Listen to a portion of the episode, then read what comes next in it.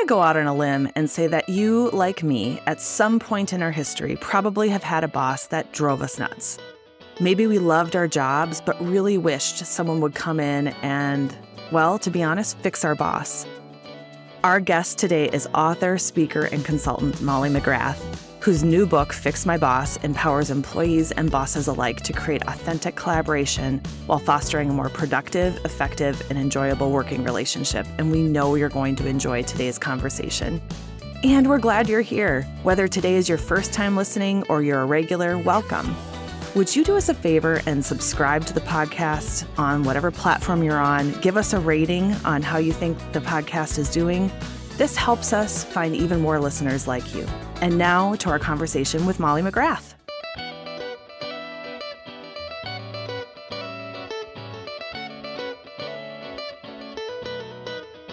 Welcome to the Grounding and Growing Leadership Podcast, where everyone is a leader and leadership starts with you. I'm Tara. And I'm Pamela. Thank you for listening and inviting us along on your leadership journey. Welcome to the podcast. We are really excited to have author Molly McGrath with us today, author of the book Fix My Boss. We're going to be talking about empowering employees and leading up. And it's such a provocative title. We can't wait to dive in and understand more about what it means. Welcome today, Molly. Oh, thank you for having me.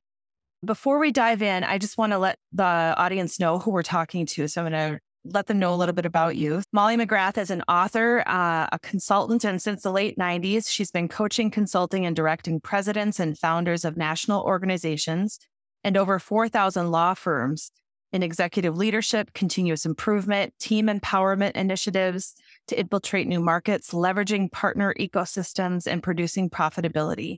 Molly has 23 years of specific skill set experience in legal CMO marketing, fractional CEO, conversation intelligence co- coaching, team development and empowerment, entrepreneur talent acquisition, Kaizen leadership, root cause analysis, revenue mapping, and action based project management.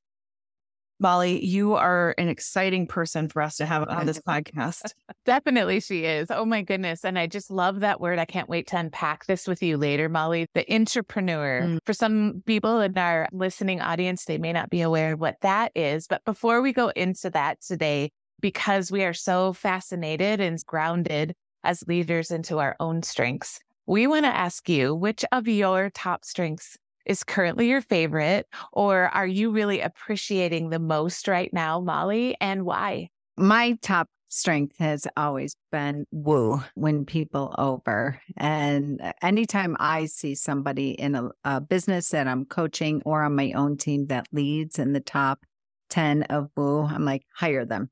I don't know what they're going to do, but let's hire them because I feel many of my strengths on my strength finder anchor to relationships. And it's really mm. important to me. And I think it's streamlined through my business and everything that I do. It excites me. If I even look back, I still have my best friends since first grade. There's mm. eight of us. And relationships are really important to me. And at the end of the day, that's what we're all selling in business. Yeah. I already can hear in what you're saying, Molly, your origin story of relationships. And as an introvert, all of my best friends are sevens on the Enneagram, if you know what that is. Yes. I know. I was like parties waiting to happen because they draw me into the fun, my fun friends. And so this would be my fun friend, Tara, who's also with us on the podcast. But I would love to know, Molly, more about your origin story, perhaps where that woo comes in and definitely the connection with relationships. It's interesting. I don't think any of it was intentional per se, but now in hindsight, I've been in doing coaching for 26 years now. And my origin story is I worked in government. I worked in the mayor's office in Buffalo, New York, took a mm. civil service test, clock watcher, paid time off, all the things. And when I moved from New York to Colorado, Thankfully, my government contract had I could take a year personal leave absence. I was 27 years old and come back and still have my job. So there's very little risk.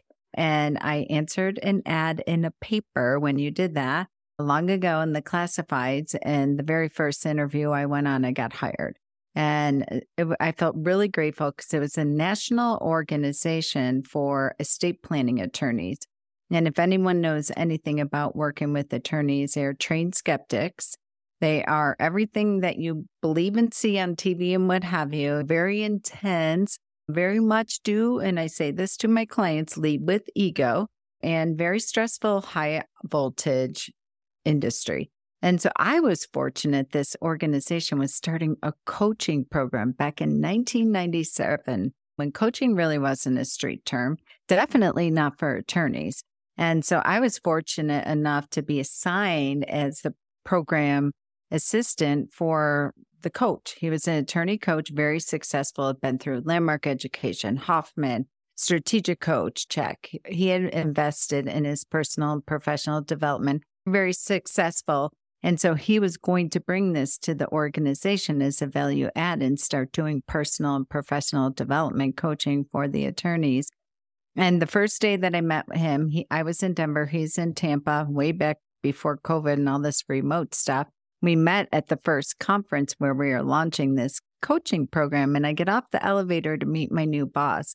And he looks me dead in the eyes and he said, I don't know who told you weren't worth anything. I don't know who stripped you of your confidence and beat you down. But I'll tell you right now, the moment you got off that elevator, I see something in you. And if you're willing to be coachable, I will set you free from all the trauma and the stories that you've been holding. But you wow. got to show up and you have to do the work. I never had any exposure to coaching. I didn't even know who Tony Robbins was hmm. at that day. I'm one of six, grew up in an Irish Catholic family, all of us civil servant workers, what have you. There wasn't a strip of personal development in my family, and there definitely was no entrepreneurship within that as well. So that was like a gut punch to me. And I remember I ran to the bathroom and bawled my eyes out. I'm like, oh my God, I can't work for this guy, blah, blah, blah, blah, blah.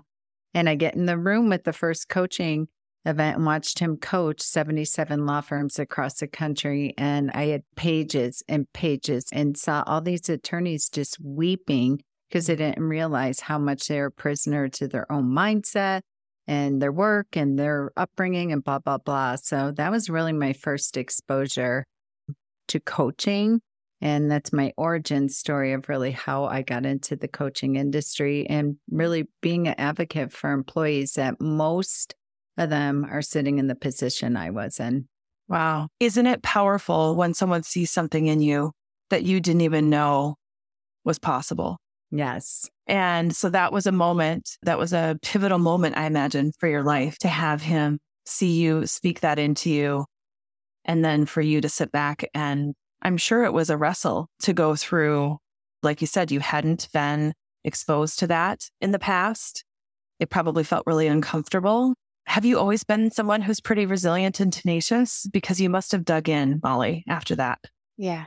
I don't know if I, I guess I was subconsciously to some regard. Looking back, I believe I was a deeply curious kid and always had a value. I, I knew there had to be something better whether in me, in my environment, or what have you. But yeah, it I dug my heels in. I showed up because at some point I was like, my option is to run from this or run to this. Mm. And if I leave and I'm like, I'm not worthy, I don't know if I have what it takes. I dropped out of college. Um, so I had that head mm. trash going on. Um, and ironically, I'm working with the top intellect lawyers. What were we all taught? Be a lawyer or a doctor? And I somehow my soul picked this industry and this was part of my journey. And yeah, I realized, and I'll speak into why I'm so passionate with working with employees, administrative assistants, virtual assistants, what have you, because many of us believe that we're lucky to have a job. Mm-hmm. And our job is just to get rewarded with this offer letter. We're going to get paid, and your job is to show up, do what you're told, keep your mouth shut and you'll be rewarded with a paycheck. And I've always, I'm number four or six. I'm the peacekeeper. I'm a two on the Enneagram and I thrived on doing the right thing and being, doing what I was told. And I'm really trying to debunk that. Give the gift that my mentor gave to me to other employees. One of my favorite sayings is from the movie We Bought a Zoo, where it oh says, oh All it takes is 20 seconds of insane courage. Oh, Yes. We Bought a Zoo is my daughter's favorite movie. Isn't I that love that movie. I love it. Molly, so how did you go from growing up in your career, working with this coach with lawyers, to now being an author and someone who is advocating for employees? Tell us a little bit about that journey. And did you ever think you were going to write a book? No, no, that was never on the top of my list. Even when I wrote my Fix My Bosses, my third book, even when I wrote my first book with my co author at the time, uh, gosh, in 2011, something of that nature, we were never on a mission to be an author or write a book, but we had a story. And my journey going back to relationships and woo and all that. So I have this mentor. And thankfully, the attorneys would bring their employees to these conferences every quarter.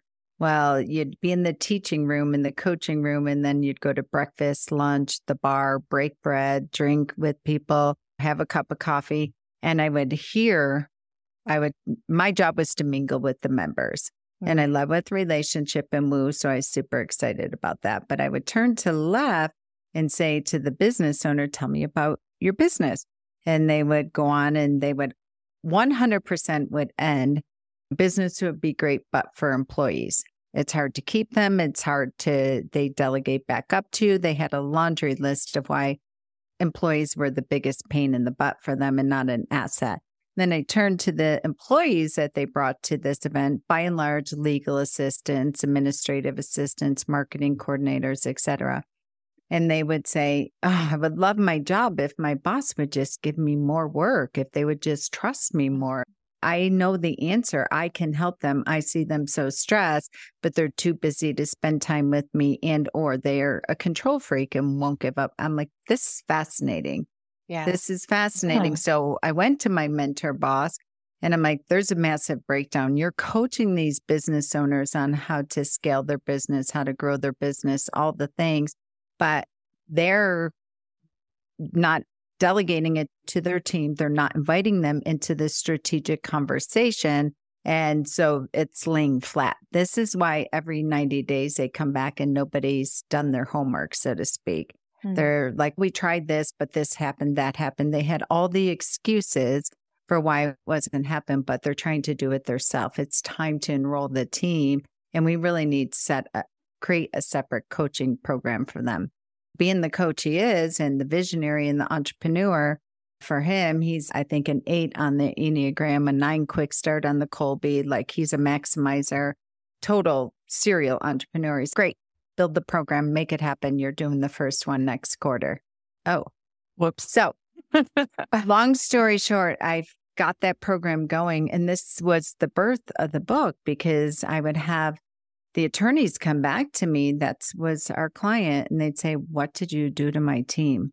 Like Mm. i can't thank you enough. They're not even the same people anymore.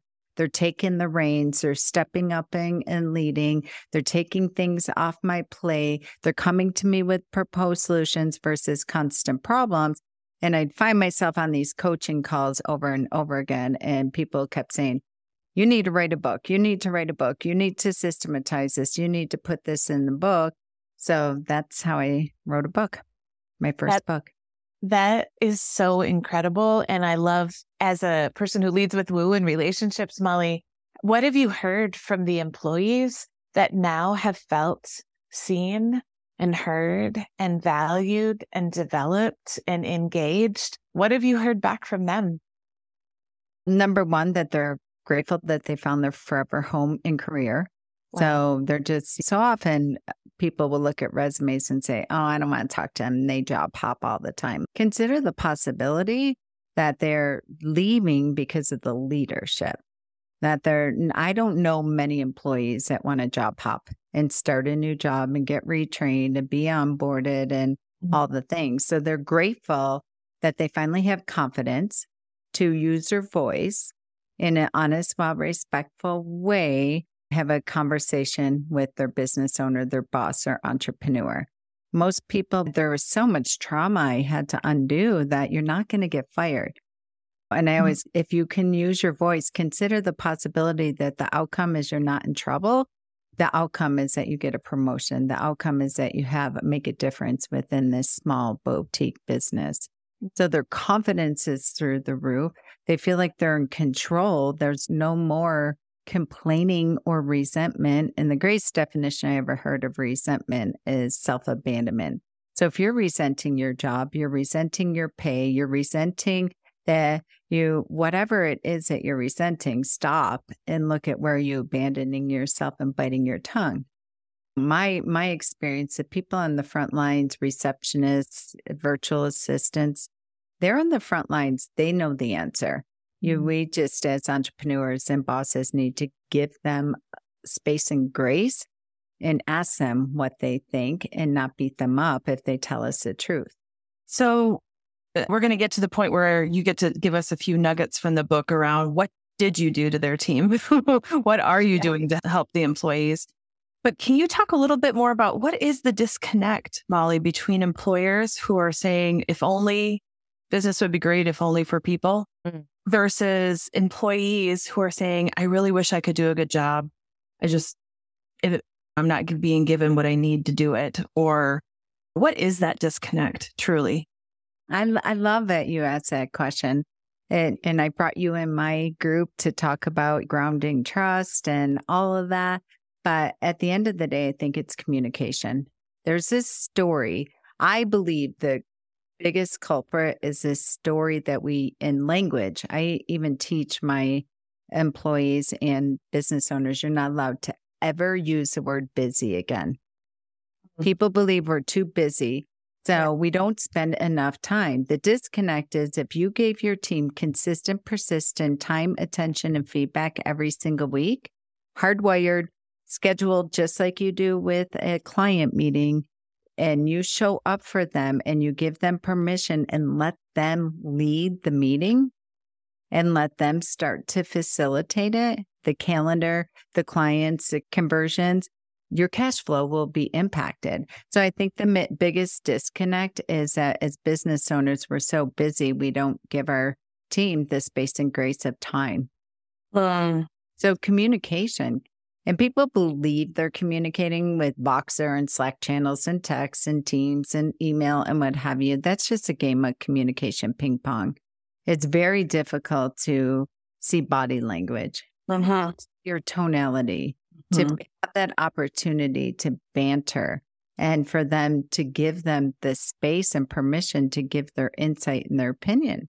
Very rarely, as entrepreneurs, are we trained to ask, quote unquote, just a receptionist what they think. When they're your director of first impressions, my coach always says the answer is in the room, it's in the front room. We'll spend all this money hiring coaches, going to conferences, signing up for webinars, chasing strategy, but then we won't even give the people that we employ to help us grow our business the same respect of time. Yeah. I see attorneys that'll shut down their law firm or business owners for two days and go to a conference, but they won't even give their team, member, team members virtual W 2, 1099 doesn't matter, two hours. And do you think so? I, I what I really hear you, yes, it's communication, but it's connection and connection requires time, right? Taking that time to connect. So in the room with them, with the body language and the tonality is really about building that connection and trust underneath it. And that does take time. Do you think that they don't take the time or that we don't? Because I'm certainly guilty of it sometimes too, Molly, but we don't take the time because we're not sure how. What do you think gets in the way because people will spend time to go to a two day conference, but maybe won't take the time to have a 10 minute conversation. Yes, I do. I think that's the core issue of it, myself included, when I'm not aware of it. I think it's connection, but I also think it's collaboration mm-hmm. where people don't want to be told what to do. But if you're invited to a table and somebody asks you, What do you think? and you be quiet, and then you get to banter back and forth, I think it's one thing is connection, but that collaboration second. I think as business owners, it's really like super sweet and awesome that we want to be respectful. I think we have to have this, it's systematized, package, perfectly laid out to be able to delegate something to someone. I think that we put too much pressure on ourselves to mm-hmm. have to do a lot of the front work before again, if you just schedule time every week, anytime any of my assistants or companies I work with are about to delegate something or give somebody more responsibility or implement a new program or process, I'm like just put time on the calendar and whiteboard it. You don't have to build a perfect manual before you can even start talking about it. Have faith that your people you hire, if you hire and they have this skill set for whatever it is that you hired them for, have a little faith that they will be able to carry the ball for you and they'll be able mm-hmm. to get it moving. So I think as entrepreneurs, business owners, managers, and leaders, we put so much pressure on ourselves that we have to do all this groundwork before we can have a conversation with our employees. I'm like, I'm a huge proponent of fast track that. You don't have to do any work. Just get to the proverbial whiteboard and start mapping out people. Most people are visual, auditory, what have you. Even if you create this beautiful employee manuals are the perfect example of this. I'll get calls all the time. They're like, I spend so much time and money on that employee manual and no one reads it. I'm like, because that's not how they learn. Yeah. Like right. speaking to people's listening in a way that makes a difference with them. And if you're breaking bread and you're connecting and collaborating and bantering back and forth, you'll go further faster. Mm. That collaboration piece is so powerful to let to let employees have their voice. And um, so that just becomes then a mindset shift to set that schedule, to get that whiteboard out. And so that allows the employee then to really recognize that they can lead up by mm. coming to the table and to allow their influence and their impact and their ideas. How do you start to change that? Where does that shift come where the employee recognizes that they really have that ability to lead up? And what sort of steps really need to be put in place to start that culture shift or to allow that employee to recognize that they can be empowered to do that? I love that. It, it's really simple. And this is the way that I've done it take what works, leave the rest. But number one, have a weekly stakeholders meeting every single week.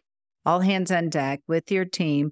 I have agendas, happy to give it to any of your listeners. It, it always easier to edit than create, and where it is facilitated by the non business owner.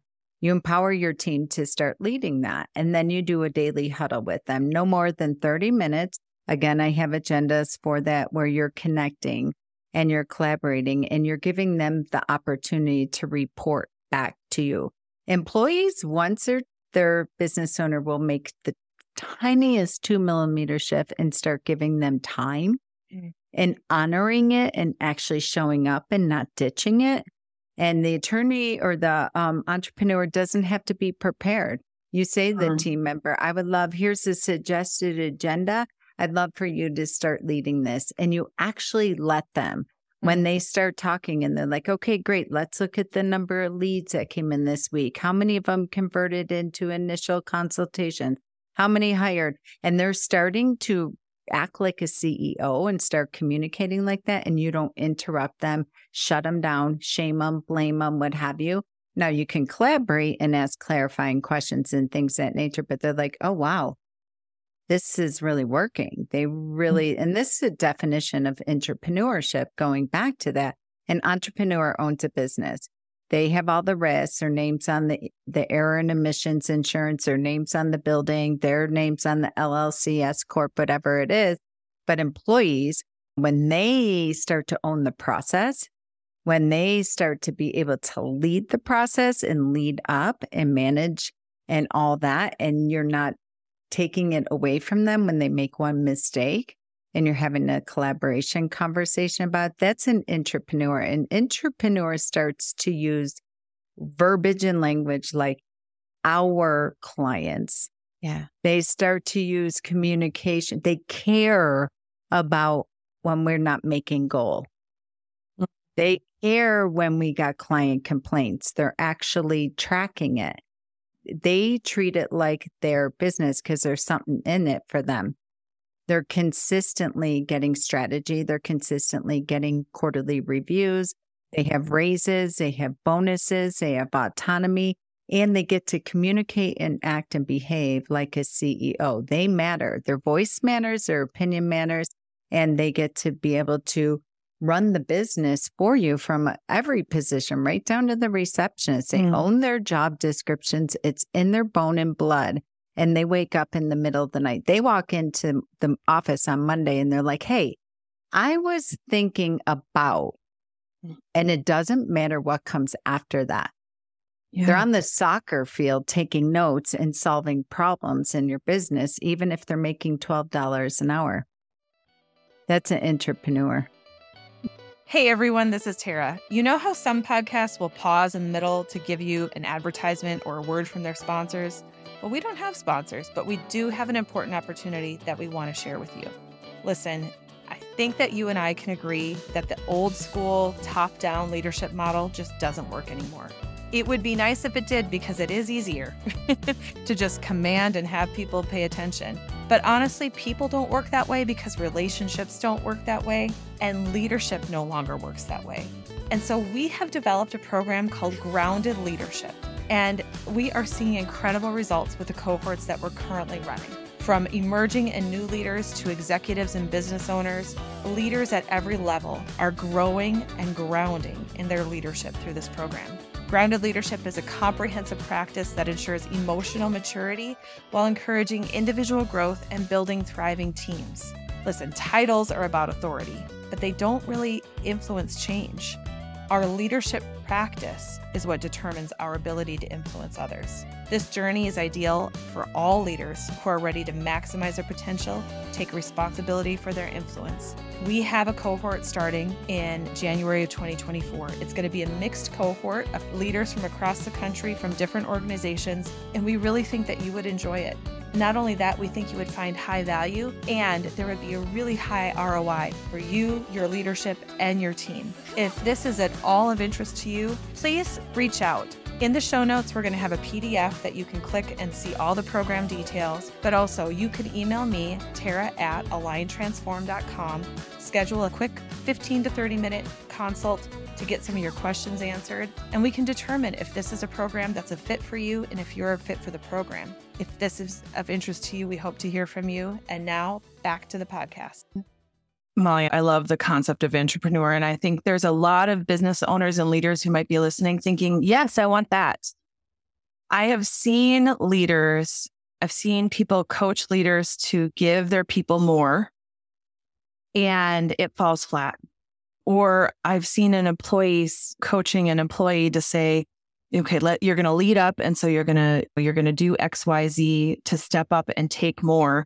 And the owner slaps it down how do you help them get over this dance, this hump of this mountain? Sometimes it feels like where they're not really sure how to trust each other because maybe this person has been micromanaged for the last year and they mm-hmm. don't trust themselves because they've been told they probably can't be trusted with it through the actions of the owner or the leader. And the leader isn't sure because the mistakes have been made and they don't want to deal with those mistakes. Do you see that dynamic and how do you help them get over it? I do see that dynamic. And the way to get over it is consistency. So, for example, you give the new employee more autonomy and more duties or what have you, and it falls flat or they don't come back. It's twofold. One, I train the team members at the end of the direction you do a debrief in everything. Don't care if it's a water cooler assignment or what have you. You clarify and verify. This is what you want me to do. This is my next step. This is a level one delegation or level five delegation. Level one is do exactly what I told and come back and report exactly what you did. Level five is uh, you have everything you need to do to actually do it and make a decision and close it, whatever Mhm. it is. You, I don't need any feedback from you what have you, just give me an update in tomorrow's daily huddle. And then you have hardwired in your calendar safety nets for consistent communication. One hour a week in a weekly mm. meeting with it. And depending on the size of your business, you might need multiple levels if they're in marketing or production or case management or whatever. And then daily huddle, really click quick where everyone comes together. Don't care if you're driving and dropping the kids off in the daycare you're in the office, what have you, where you're clarifying and verify. Okay, boss Tara, yesterday you told me that you want me to go and renew the contract for the copier. what have you. I got the three quotes. Here's the one that I believe is the best. I put 10 minutes on our calendar for me to come in with the contracts for you, and we're going to make a decision. Then you come back and the, as entrepreneurs, we have this deep seated like defer and deflect where a lot of times we will not make a decision. And ironically, a lot of times bosses and business owners are not quick to make decisions.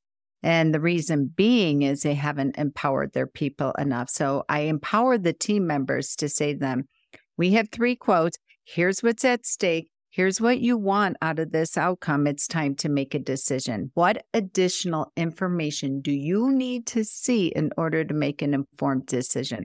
So it's really equipping the team members, employees, entrepreneurs with coaching language to be able to come back and clarify mm-hmm. and verify and ask those powerful questions and remind the entrepreneur that they're making it bigger than it needs to be. And this is why we can't be in the business of make taking action and making decisions. So you'll see, you can't see it, listeners, but I've got a copy of Fix My Boss and it has, I don't know, 25 or so post its sticking out of it. I think the beautiful thing that you've done, Molly, is that you have a lot of this in the book and you have a lot of tools. So there's a lot of downloads. So when you have the book, there's a lot of free downloads for tools on how to get started with some of these strategies. Mm-hmm.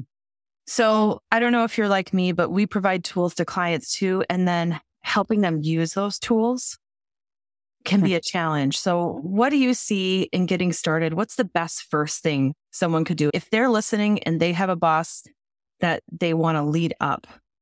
and take more control over what they own in terms of their responsibilities, what's the first thing they could do? I, I, would say buy the book. I think it's a fast track and the easiest way. When I was, the working title of this book was called Fix My Employee. And through my publisher and through working with many of my clients, they were very heavily involved in this book. They're like, we won't read it you, you got to twist this and say, fix my boss. So the boss can actually buy the book and give it to the employee. So mm. right then and there, you're extending the olive branch. Mm, if a boss is going to buy a book with that title and they hand it to their employee, they're going to say, I really believe in you. And I really mm. want this dynamic to change. And I can't do it all alone anymore. So, why don't you read this book and come back to me with proposed solutions of what we can do to create two millimeter shifts in the business, in our communication, in our culture, in the way we do things? And right then and there, you're already getting buy-in from the team member, from your employee. If you're if a boss is going to hand a book like that, they're going to they're saying, I I recognize I might be part of the problem or one of the biggest problems within the business. And I don't want to do it alone anymore. I mm. need you. That you just said the key key word there. You said the word need. so often that entrepreneurial boss doesn't even know how to speak in two millimeter movements as far as to ask for what they need. And so what I hear you saying is that this book is going to give the employee the tool to know how to help their boss define what it is in those small measures, what it is they actually need. Yes.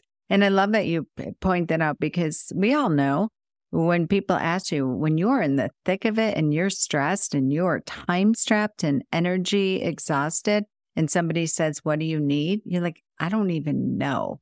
Yeah. And so this is a great way where I don't know what we need. So I'm inviting you to help me figure it out. It's so true. The work that we do too, there's an exercise we do where we help that helps people connect. And one of the requirements of that exercise is to identify what you need. And that is the hardest part of yep. the whole exercise is for people to get in touch for themselves with what they need because we don't take time. You were talking about time earlier with connection and collaboration to take time for it. Yes. And whether you're an owner or just a very, uh, someone with a very full plate, because mm-hmm. we try not to say busy too, but a full plate. Um, you need to take a few minutes to identify for yourself what you need so that you can articulate it, right? Because we just don't take the time to figure that out. We just know we're frustrated. Yeah. Molly, we want to continue in a part two conversation. And where a couple places I think we'll go in that conversation for listeners is how does all this impact bottom line truly? Because I think sometimes, yes, having time for all this is nice, but we've got the short term game we're playing. And then also, I think we, we would love to dive into how do you help people overcome, truly overcome some of the trauma they've experienced at work? You talked, we talked about that at the beginning, we glazed over it, but I'd love to go back and talk about the very real impact that our workplace experiences have on our lives. So stay tuned, everyone, for part two with Molly McGrath. You're not going to want to miss it.